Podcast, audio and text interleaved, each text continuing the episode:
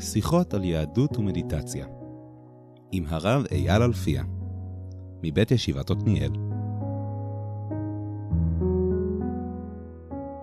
שלום לכם המאזינים, ברוכים הבאים לשיחה השנייה בפודקאסט שיחות על יהדות ומדיטציה. היום נארח את מיכאל ששון. שלום מיכאל. שלום הרב.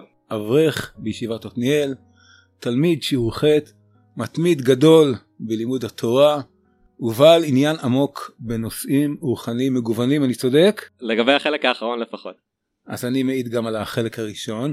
בטרם נפנה אל מיכאל נאמר בקצרה, אנחנו לא ניגש במהרה לתרגול מעשי של מדיטציה, ונמתין כמה מפגשים בטרם נעשה זאת.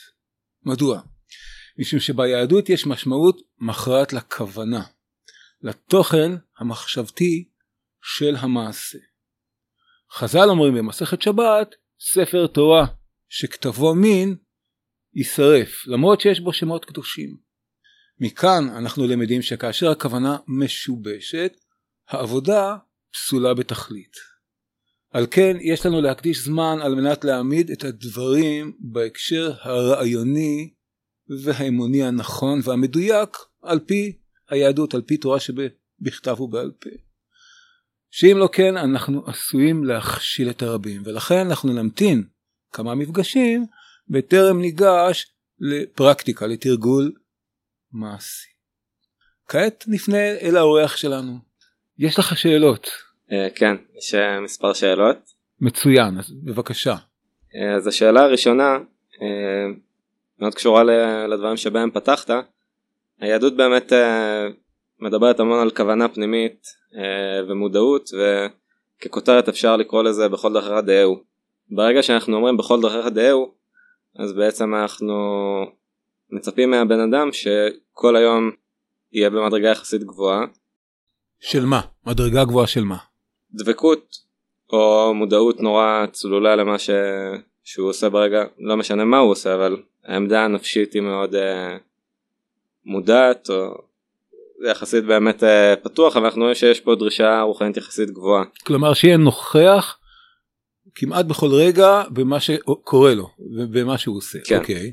ברגע שאנחנו מצפים שהאדם יהיה כל הזמן במדרגה הזאת, הרבה פעמים יוצא בדיוק ההפך, אה, שבן אדם בעצם כבר קצת זורק את זה ובפועל אף פעם לא שם.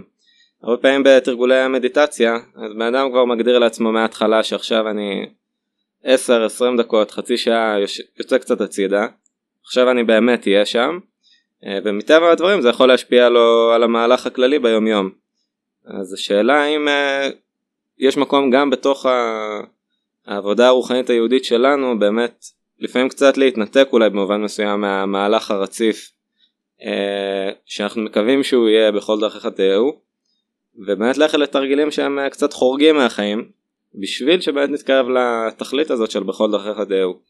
כלומר השאלה היא האם מדיטציה יכולה לסייע להתבוננות שנדרשת מהיהודים במהלך היום. כן.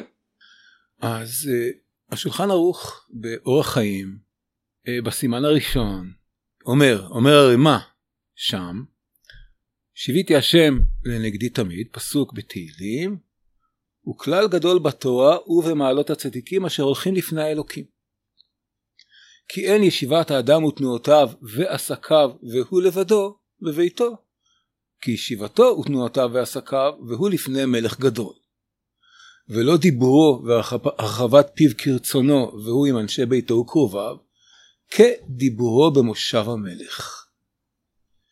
אני מדלג בהמשך, אומר הרימה, גם בהצנע לכת ובשוכבו על משכבו ידע לפני מי הוא שוכב, מיד שיאור משנתו יקום בזריזות לעבודת בוראו יתברך ויעלה.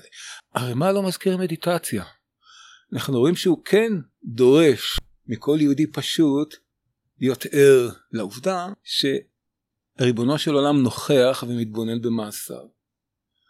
אבל אנחנו לא שומעים את המושג מדיטציה, התכנסות לתוך מצב של שקט פנימי, או שום מושג שמזכיר מדיטציה, כפי שנפגוש בהמשך במקורות יהודיים מובהקים. מאידך, לא ראינו שמי שעושה מדיטציה מסוגל להיות מודע בכל רגע. על פניו נראה לי שזאת יומרה פנטסטית שמתאימה אולי ל... לזרמים מסח... רוחניים מסחריים, אני לא בטוח שאפשר לדבר על זה מושגים אה, ממ... אה, ממשיים. גם הרמח"ל. במסילת ישרים. אומר דברים מאוד מפורסמים הנה עניין הזהירות שיהיה האדם נזהר בכל מעשיו ובענייניו כלומר מתבונן ומפקח על מעשיו ודרכיו ולא ילך במהלך הרגלו כעיוור באפלה. כולנו מכירים את הדברים. שאלה היא האם התבוננות ופיקוח כאלה הם בבחינת מדיטציה, אולי אפשר להגיע למדרגה של התבוננות וערנות או מודעות במהלך הרצף או המשך של היום, גם בלי לפרוש להתכנסות פנימית מיוחדת. שאלה אחת שנצטרך לדון בה במהלך המפגשים שלנו. האם ההתכנסות היומית אל תוך מצב של שקט פנימי הכרחית כדי להשיג את הערנות הזאת, או שאפשר להשיג ערנות כזאת גם בלעדיה? אני מציע בשלב הזה להשאיר את השאלות האלה פתוחות. דבר אחד אני חושב שאני יכול לומר באחריות כמעט מלאה, כנראה שאי אפשר. וגם אין צורך להיות במודעות מלאה בכל רגע נתון במהלך זמן האיכות. כמו שאמרתי זאת נראית לי פנטזיה של זרמים רוחניים מסחריים. אני חושב שההרגלים והנסיבות יסחפו אותנו שוב ושוב אל הזרם השוטף של אסוציאציות ושל תגובות אה, אוטומטיות. יחד עם זאת כנראה שישנה אפשרות לשפר במידה מסוימת את משך המודעות שלנו וייתכן שגם האוטומטיות שלנו יכולה להיות לעיתים מעט יותר מודעת מכפי שהייתה לפני שהחילונו בעבודה פנימית. זה נשמע קצת דבר והיפוכו, אוטומטיות ומודעות, אני לא בטוח שזה לגמרי דבר והיפוכו. אל מצבים אוטומטיים יכולה להצטרף התבוננות מסוימת שהופכת אותם לקצת פחות אוטומטיים והופכת אותנו לקצת יותר נוכחים. בלי להתיימר להיות מודעים באמת. גם כשאנחנו מדברים על הערנות הנלווית לאוטומטים אז הרמח"ל באמת דיבר על uh, התבוננות מסוימת ובאופן כללי הרבה מהעבודה היהודית היא עבודה מאוד uh, שוברת על הצירים של המודע אנחנו לומדים טקסט אנחנו מנתחים את הטקסט אנחנו מנסים uh, להפנים את הטקסט פנימה הרבה מהצירים של העבודה המדיטטיבית עוברים בצירים אחרים uh, לגמרי. עובדים uh, באמצעות נשימות או באמצעות uh, צלילים באמצעות כל מיני צירים שלא עוברים בהכרח uh, דרך הציר המודע. וכאן uh, שוב נשאלת השאלה כמה מקום uh, יש uh, לערב אלמנטים שהם לא בהכרח uh, אנליטיים או שכלתניים שאנחנו מנסים להתמודד מול משהו בצורה מודעת ודווקא לעבוד בדרכים שהם uh, יותר לא מודעות שיכול להיות שהם גם uh, יצליחו להתכתב עם, ה... עם האוטומטים כי בסוף האוטומטים הם גם uh, הרבה פעמים לא הדברים הבכירים אלא הדברים היותר אימפולסיביים הדברים שהם uh... אז אם אני מבין נכון רבי נחמן למשל בתורה נ"ד מדבר על זכירה בעלמא דעתי זכירה של העולם הבא. ואם אני מבין נכון את רבי נחמן הרי שלקיום אין משמעות בלעדי הרעיון, בלעדי האמונה, בלעדי האידאות.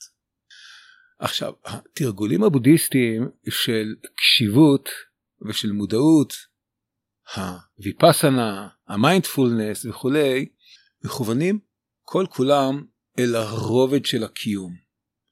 מתוך תקווה שמתוך הרובד של הקיום ייפתח צוהר גם אל מימדים עמוקים יותר אה, של משמעות. אבל אצלנו היהודים הסיפור הפוך. אנחנו מתחילים מהמשמעות, אנחנו זוכרים בעלמא דעתי, זוכרים את העולם הבא, כלומר את הרובד של המשמעות.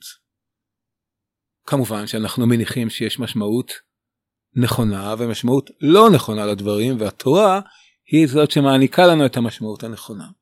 ולכן הסיפור שלנו תמיד מתחיל מהאידאה, מהבנה, מהבנה שכלית של הדברים. כאשר ההבנה השכלית סדורה לנו, אנחנו יכולים לגשת גם אל הרובד של הקיום, כאשר אנחנו נושאים בתוכנו את הזיכרון השכלי של המשמעות ואז ממילא גם החוויות הן חוויות שקשורות למשמעות אה, הנכונה. כן, אה, תשובה באמת אה, מעניינת. אה, התשובה הזאת באמת אה, נגעה בסיפור של המוטיבציה בעצם למה אנחנו ניגשים לעבודות האלה. ועכשיו גם אם אדבר בתוך ההקשרים היהודיים יש מוטיבציות שהן יותר תקינות יותר לשם שמיים יש מוטיבציות שהרבה פעמים בן אדם עכשיו רוצה להיכנס למרחבים רוחניים בצורה אגואיסטית רוצה לחוות חוויות רוחניות ורוצה בשפה יותר ניו אייג'ית להרחיב את התודעה או כל מיני מושגים שהיום אנחנו שומעים. אני חושב שמובן למה מוטיבציות אה, בעייתיות הן אה, יכולות להיות מסוכנות. עם זאת יש משהו בעצם החיפוש אה, לרוחניות שהוא באמת איזשהו חיפוש לחיים יותר עמוקים לחיים יותר משמעותיים יותר אמיתיים והייתי שמח לשאול אותך איך אתה חושב שכדאי לאבד את הרצונות המעורבבים האלה שמצד אחד יכולים להיות בהם הרבה דברים טובים מצד שני עצם המוטיבציה שם היא קצת אגואיסטית. אז אני חושב שמי שנותן לנו תשובה מצוינת הוא הרמח"ל. כי הרמח"ל מחד מדבר על מושג שלקוח מהתלמוד הירושלמי שנקרא נהמה דכיסופה. לחם הבושה או לחם הביזיון. כלומר, הטבע הרוחני העתיק, הקדום ביותר והעמוק ביותר שבתוכנו הוא הרצון לקבל או לזכות בדברים בזכות ולא בחסד. הוא הטבע הבסיסי והעמוק ביותר של האדם הוא הרצון לזכות אה, אה, בהנאה בזכות ולא בחסד. אבל מדברי הרמח"ל אנחנו מבינים שם שבעצם המוטיבציה הבסיסית שלנו היא הדוניסטית. כלומר, אנחנו בעצם שואפים אל ההנאה האחרונה המקסימלית שהיא ה... אה, עונג. מה? סליחה? עונג. להתענג כן, על להתענג, להתענג על האור האלוקי. אז מחד, יש בנו משהו שהוא נהנתני, מבחינה רוחנית. מאידך, אותו רמח"ל עצמו, בספר מסילת ישרים, בפרק שעוסק במידת הזהירות, אומר שהכוח המשמעותי ביותר שמטפח בנו את מידת הזהירות הוא לימוד התורה. כך הוא אומר אה, בכבודו ובעצמו. ולכן השאיפה אל העונג היא לגיטימית בעינינו, ובלבד שזה יהיה העונג האמיתי. כלומר, כל ה... התשוקות הארציות הן בעצם ביטוי של אותה שאיפה רוחנית עמוקה אל הרצון להתענג אה, על זיו השכינה. והסיפור של לימוד התורה הוא לכוון אותנו אל העונג האמיתי. לכן השאיפה הנהנתנית כשלעצמה איננה בעיה, כפי שאומר לנו הרמח"ל. השאלה היא מה הדרך, השאלה היא מהי הכוונה, השאלה אם אנחנו מבינים מהו העונג האמיתי.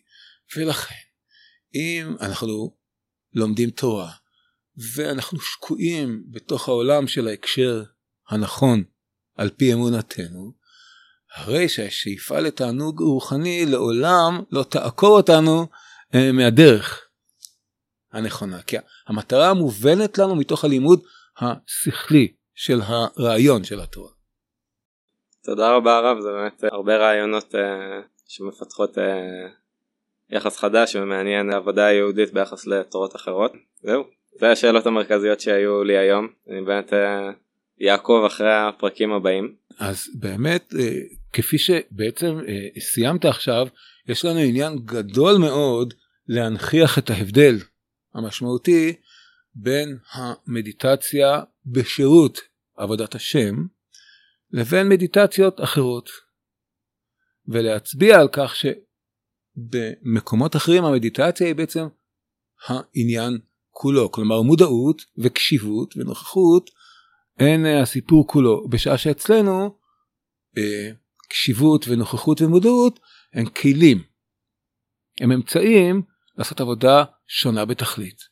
אז תודה לך שהגעת אלינו היום לפודקאסט ונשתמע בהמשך. תודה רבה הרב. שלום לכם המאזינים.